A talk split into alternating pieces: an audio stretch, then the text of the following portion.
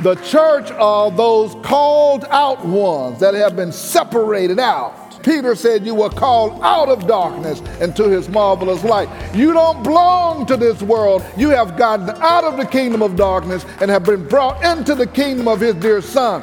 You are the church. And he could say, Hear, O church. Talking to church folks now. You more need to listen and then do what is said in the word. Welcome to the light of the world, and this is Jerry G. Martin. Moses spoke to God's people and say, Hear, O Israel, the Lord your God is one. Peter spoke to the church and say, We need to continue growing up spiritually. We're going to share these messages with you today to help you to know that God is one and that you should keep growing spiritually. Come and go with us as we walk in the light of God's Word. For several years, we have called a congregational fast at the beginning of the year. Uh, we know the routine if you've been here, we avoid eating meat and sweets and drink just water. We know that it is a biblical fast, but why do we have to do it? And why do we do it now? Uh, very few of us look forward to fasting. Nobody called in and said, Pastor, when we going to do that fast? Nobody. Nobody. They'll call in about everything else. When we going to do this again and when we going to do that again. But nobody ever said, when are we going to do that fast? Somehow, over the years, our fasting and even our prayers can become routine and ordinary if we're not careful, they can become meaningless, just an activity. Our worship, our church attendance, our singing, and sometimes they're just designated interruptions to help us check the box of completing our religious activity. It's Sunday, so let's go to church. You think? Yeah, let's do that. It's Sunday. Here's a question for you Do you find yourself sometimes working to worship? Is work to you? It's a chore to worship? Are you challenged and struggling in your prayer life? Maybe you are attending church on automatic. You just know it's the right thing to do. Yeah, you have a belief and a faith in God and know He's real, but it seems like you've lost your spiritual exuberance. I'm not fired up like I used to be. I'm not, I don't feel the Spirit like I used to feel the Spirit. I, mean, I know I'm saved, but you know, it's, it's just routine. The reason we call our fast each year is to cause us to take a look at where we are spiritually and to reset our spiritual course. Fasting is turning to God, and it is to help us to reorganize our priorities. It is the process of putting God first. Let me just say this because I'm looking at you. This is not going to be a message on fasting. Y'all can relax. Somebody say amen. I'm just throwing that in. I'm trying to get started, but I already see you. Oh. This is not a message on fasting. Some of you just, that go my shrimp, just went right out the window.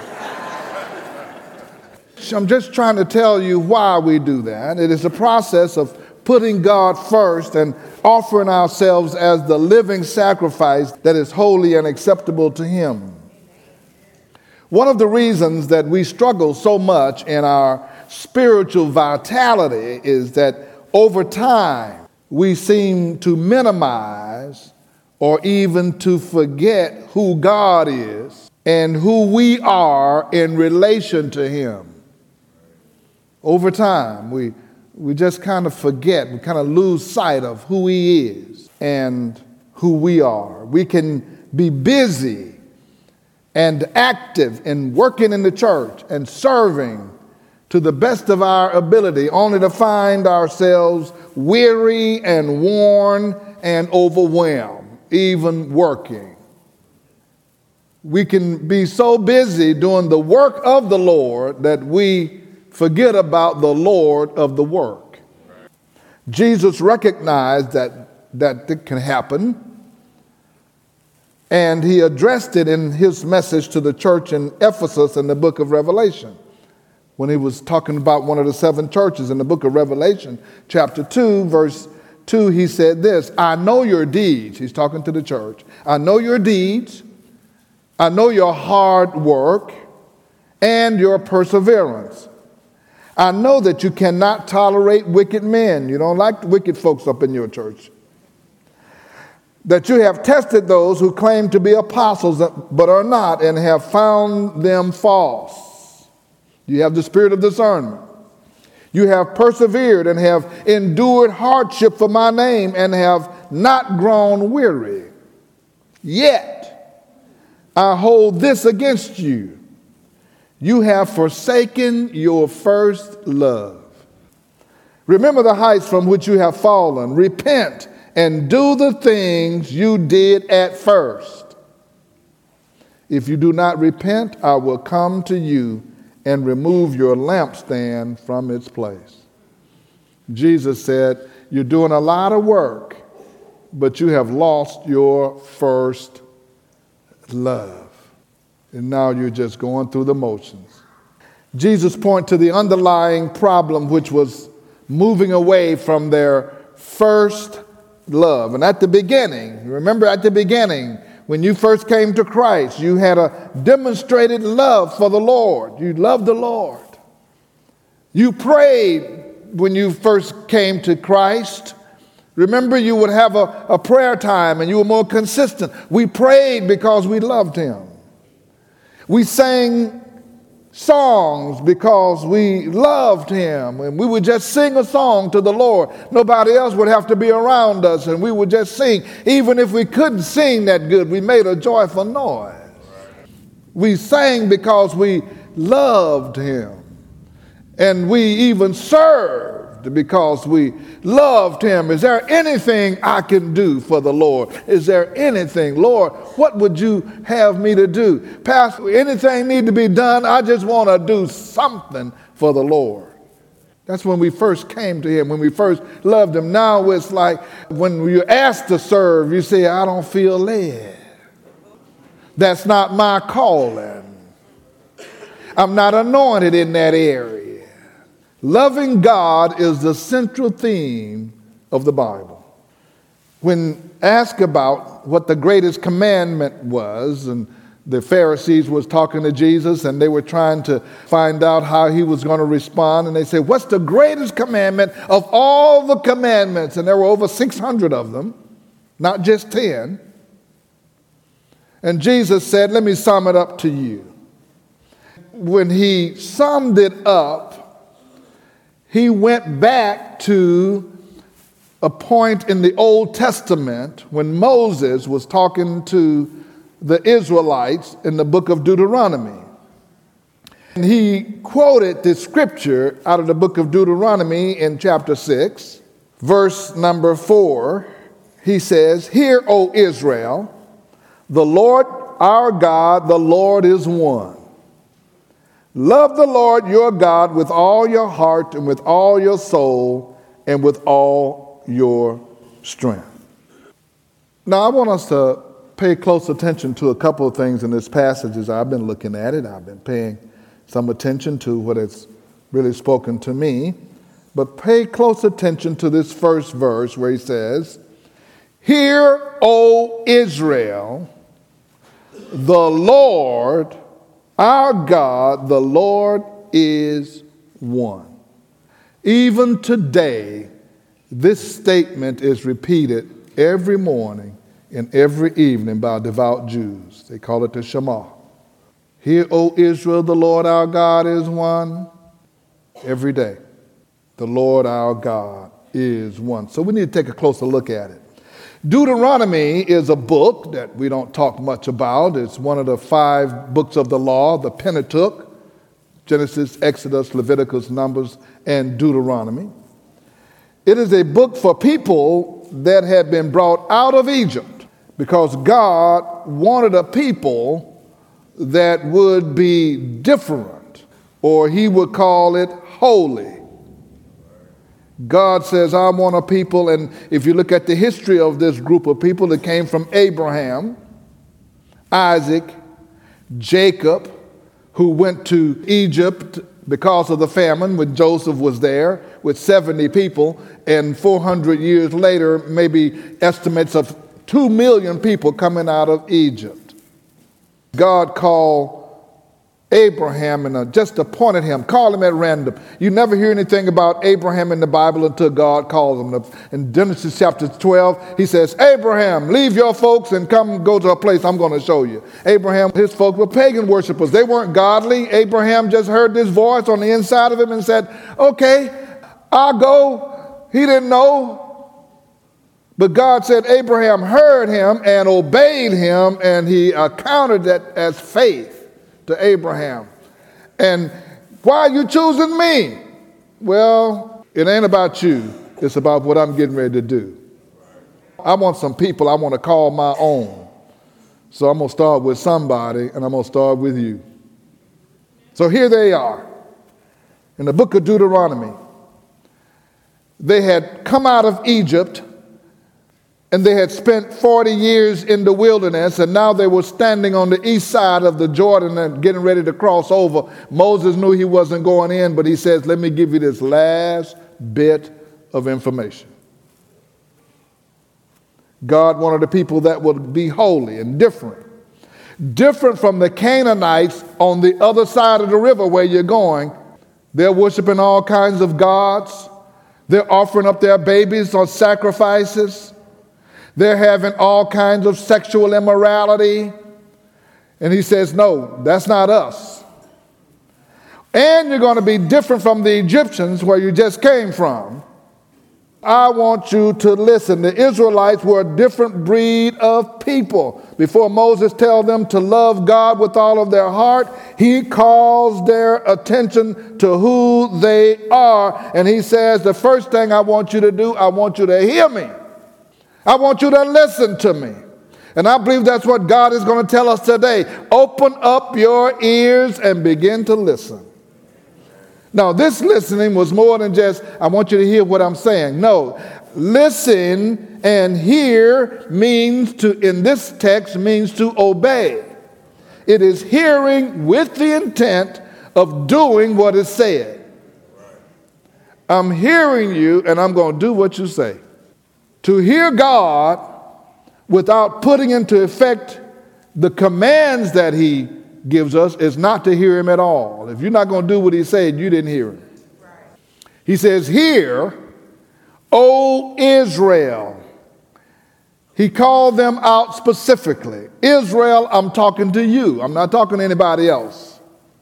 What I'm about to say is unique to you. Nobody else is going to get this because nobody else has had this experience. I don't know if you know it or not, but when you come to God, you have a unique experience. The world, there's a difference between God's people and the people in the world who do not know God. And if you're not careful, we won't even know that we're supposed to be different. If you're not careful, you won't even know. So when we say, let the church say amen. There's a difference between people who are in church and the church. The church are those called out ones that have been separated out. That's what that means. You, the ecclesia, the ones who have been called out. And Peter said, You were called out of darkness into his marvelous light. You don't belong to this world no more. You have gotten out of the kingdom of darkness and have been brought into the kingdom of his dear son. You are the church. And he could say, Hear, old church. Talking to church folks now. You want need to listen and then do what is said in the word. God have a difference between those that are his and those that are not. Moses says to the Israelites, Hear, O Israel. He says, We're not part of the culture that surrounds us. See, there are times when we are in the middle of living our lives that we need to be reminded of who we are. We're not part of this culture. Sometimes you can't tell it, but we're not part of this culture. That's not what God called us to be.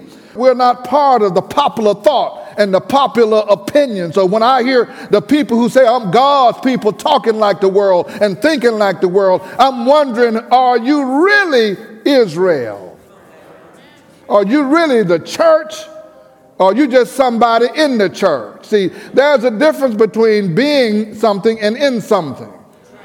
You know, a few years ago, I went on a mission trip down to Angola prison we stayed in the prison for two nights.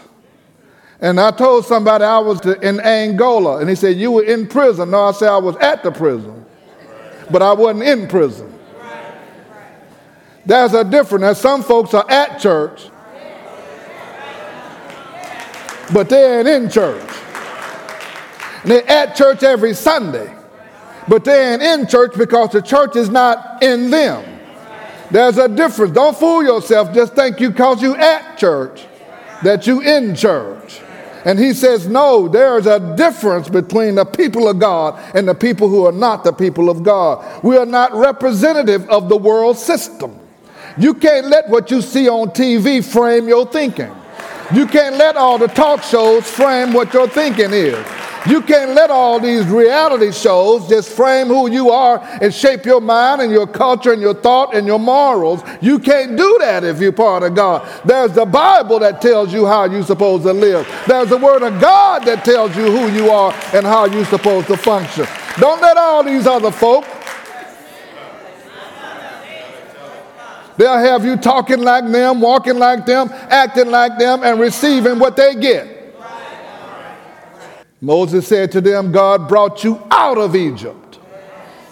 Now, you know, when they were in Egypt, Egypt had a lot of different gods. When you're in a place and you part of that culture where there's a lot of different gods, they had a lot of different opportunities and they were worshiping some of the gods, even though they were Israel. They were trying to do what the Egyptians were doing.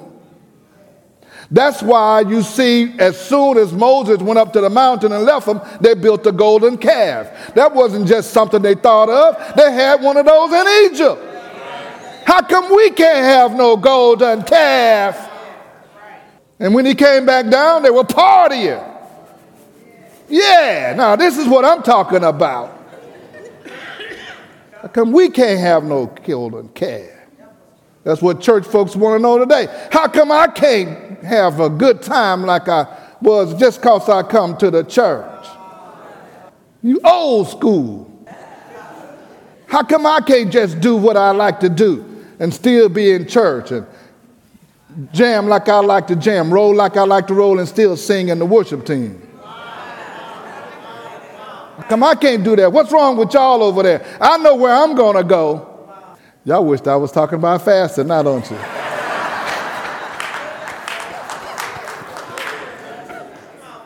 this is what Moses is saying. He had them standing on the cliff in the, in the plains there, getting ready to go over. He says, Hear, O Israel, you need to know who you are. Because where you going, you're going to need everything God's got. There's some things that are coming over and that you're going to have to face when you get in the promised land that you're going to need God on your side day by day by day. So before we go in, you better figure out who you are. Who are these people of Israel? The book of Deuteronomy gives us a, an idea of how God thought about them again in chapter 7, verse 5. He's saying to them, For you are a people holy to the Lord your God. The Lord your God has chosen you out of all the people on the face of the earth to be his people, his treasured possession. God has chosen you. Just think about that. Out of all the people in the world, he said, These people God has chosen to be his treasured possession. You're mine. He said, I want to do something with you. I want to show everybody else all over the world what I can do with mine. I want to show you what I can do with mine. Look at this, verse 7. The Lord did not set his affections on you and choose you because you were more numerous than other people, for you were the fewest of all people. But it was because God loved you and kept the oath he swore to your forefathers that he brought you out with a mighty hand and redeemed you from the land of slavery and from the power of Pharaoh, the king of Egypt. Know this, therefore, that the Lord your God is God. He is the faithful God, keeping his covenant of love to a thousand generations to those who love him and keep his commandments. He says, I want to do something with you. God made a blessing promise to Abraham. He says, I'm going to bless you, I'm going to bless your people. You're going to be numerous and you're going to be blessed. My blessings will always be on you. Israel still exists today, and Israel is a blessed nation. They're not too numerous, but they're powerful. They're one of the most powerful nations on the planet because God says, I'm still your God. Isaiah 43 says this about Israel. But now, this is what the Lord says He who created you, O Jacob, he who formed you, O Israel, fear not, for I have redeemed you. I have summoned you by name. You are mine. You are mine. When you pass through the waters, I'll be with you. When you pass through the rivers, they will not sweep over you. When you walk through the fire, you will not be burned, and the flames will not set you ablaze. For I am the Lord your God, the Holy One of Israel, your Savior. And he says, I want you to remember what it says Hear, O Israel, the Lord your God is one that doesn't mean a whole lot to us, but where they were coming from, remember in Egypt, Egypt had a lot of gods. God said, I'm one. The Canaanites in the land of Canaan, where they were going, they had a lot of gods. They had a God for some of everything. They had a God for peace, a God for war, a God for rain, a God for this and that and whatever, a God for fertility, and a God for this and that. And the people didn't know which one to worship. One people over there praying to the God of rain, the other one praying to the God that it wouldn't rain. God says, I am one. Moses asked God, said, Who shall I tell Pharaoh that's sending me to, to get these people? God said, Tell him I am. And he said, I can't tell you anything specifically. I'm just telling you I am. I am the God that can do all of that. I can do all that needs to be done. I can make it rain. I can make it dry up. I can heal the sick. I can do any of that. I am God. I am one. Everything is in me. Everything you need is in this one God. That's me. I am the creator of the universe. I'm the one that brought the, the mountains up and the oceans. I, I carved them out by my hand. I am God. You don't need nobody else. This is Jerry G. Martin, and we brought you this message today to help you to first recognize the Lord your God is one. You don't need any other higher power because God is one and He contains everything you need. If you would like to hear this message again in its entirety, you can do so by going to our podcast, The Light of the World Daily with Jerry G. Martin. There you can listen to today's message or previous messages that aired on this broadcast. You can also subscribe to the podcast. You can also subscribe to the podcast and get a notice that a new podcast is available for your listening enjoyment. I don't have to remind you that we're living in turbulent times. The Spirit of God is reaching out for those of you who don't know Him. If you are ready to make a commitment to Jesus Christ, you can do so now. If you need us to help you with that or pray with you that God will come into your life, call us right now at our prayer line number of 281 964 1393. Again, that's 281 964 1393. I invite you to join us either in person or online each Sunday at lowcf.org or at our location of 16161 Old Humble Road. Be sure to visit our bookstore. We have it right here on our campus. Call us for church supplies, communion supplies, books, or Bibles that you might need at 281 441 2885. Again, that number is 281 441 2885. Now, for the light of the world, this is Jerry G. Martin saying, May the Lord our God richly bless you, and we'll be with you again next time.